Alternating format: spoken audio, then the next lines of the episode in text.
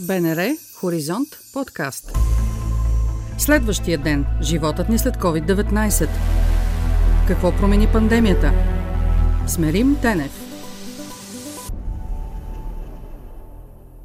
Здравейте! В този епизод ще ви разкажа за почти забравеното за повечето от нас удоволствие да пътуваме, да релаксираме и да променяме средата, виждайки, опознавайки нови места и неща – на мен лично не ми се беше случвало в чужбина от 2019 година.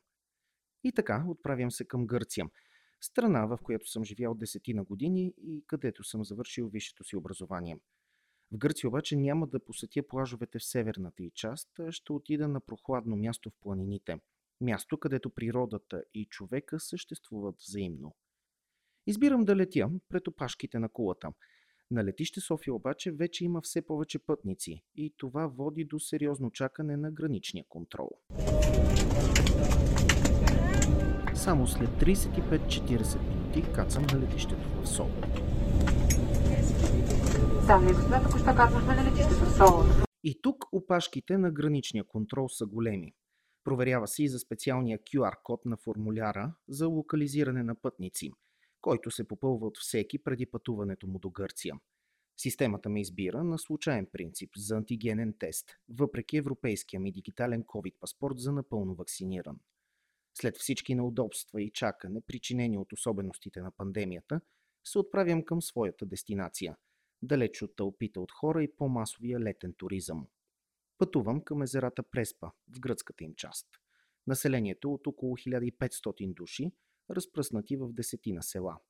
До 40-те години на миналия век тук са живяли над 15 000. Срещу мен ще виждам бреговете на Албания и Република Северна Македония. От Солун природният парк Преспа е на около 230 км. От София са 530. Освен природа, мястото е изпълнено и с история, но и с тишина.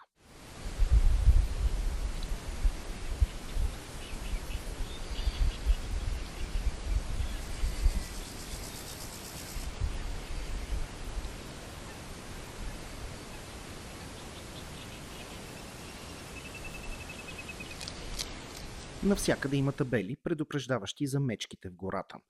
И как това е техният дом, който трябва да пазим чист и да уважаваме. По пътя изкачат лисици, в района живеят и диви прасета. Малко по-надалеч има и вълци.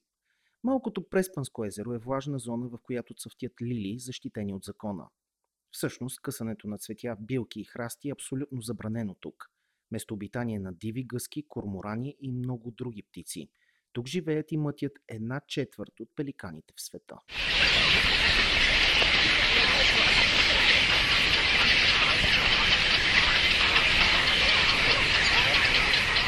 Гого Триандафиля от Националния парк Преспа ми разказва.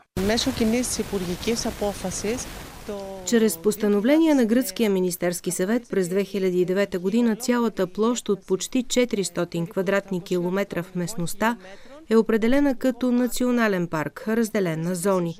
В някои от тях са разрешени някои дейности, в други не. Взаимното съществуване между човека и природата не е най-лесното нещо, но е важно. За да оцелее човек тук и да съществува заедно с животните, птиците, флората, са определени тези зони. Например, в някои от тях лува е разрешен, в други не. От средата на април до средата на юни и в малка и в голяма преспа не се позволява риболова. Езерото Голяма Преспа се дели от три държави – Гърция, Албания и Северна Македония.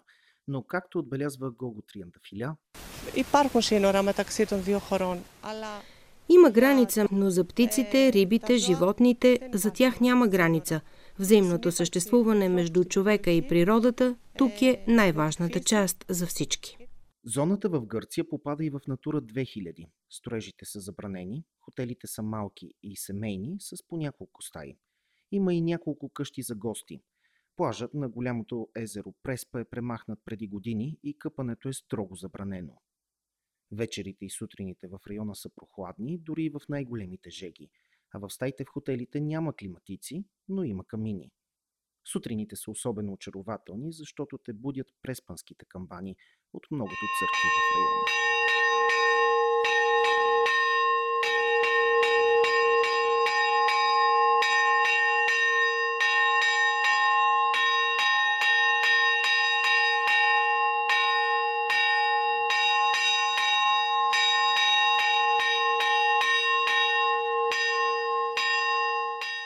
Малки остров Агиос Ахилиус в езерото Малка Преспа с едва 11 къщи на него, до който се стига по понтонен мост, се намира и базиликата Светия Хил от 10 век.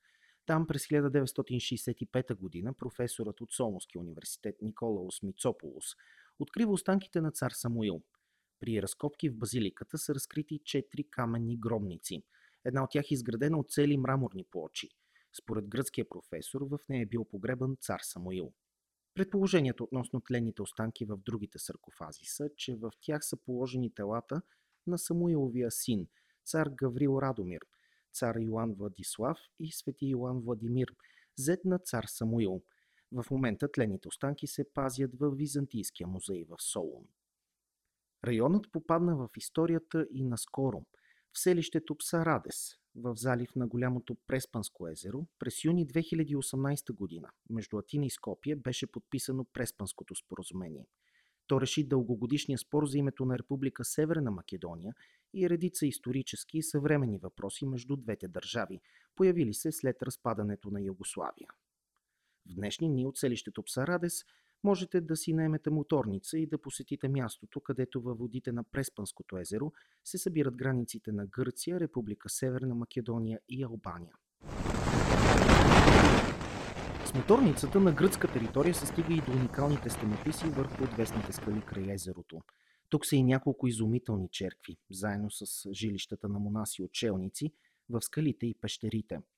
Цялото това уникално природно историческо разнообразие в Преспанските езера с цел увеличаването на туристическия поток и дохода на хората в региона е подпомогнато от кохезионната програма на Евросъюза Интерек между Гърция и Република Северна Македония. За периода 2014-2020 година стоеността на програмата iTour е над 45 милиона евро. Научният ръководител на проекта, главен асистент доктор Йоанис Тамбакудис, преподавател в Департамента по бизнес администрация на Университета Македония в Солун, разказва. Целта на програмата е да промотира туристическото конкурентно предимство на Преспанското езеро в полза и на двете държави – Гърция и Република Северна Македония. Смятаме, че езерото има важно конкурентно предимство и то е жизнеспособно, тъй като говорим за един национален парк, който може да донесе множество економически ползи и за двете страни. В рамките на програмата има много допълнителни дейности. Тук сме с 15 души, за да направим тест на туристическия продукт. Посетихме италианското езеро Комо, за да проучим и приспособим тук техните добри практики. В университета Македония в Солун, който участва като партньор в програмата, изготвихме детайлен бизнес план как районът да се развие още повече. И малко за кулинарията на региона.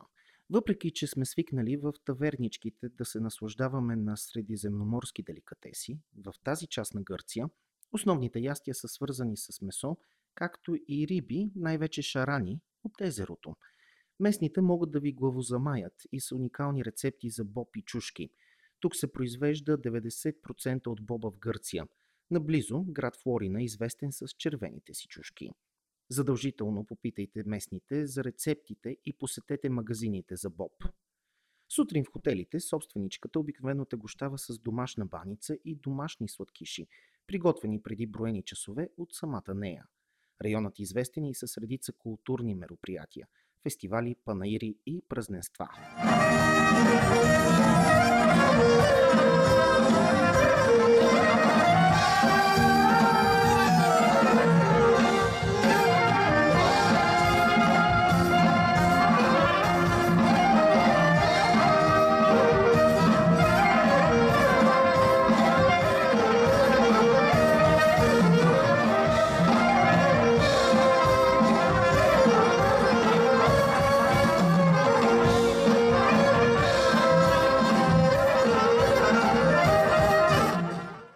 Даже има фестивал на боба и преспанската оклейка, вид древна сладководна риба от семейство Шаранови, известна и като цирона.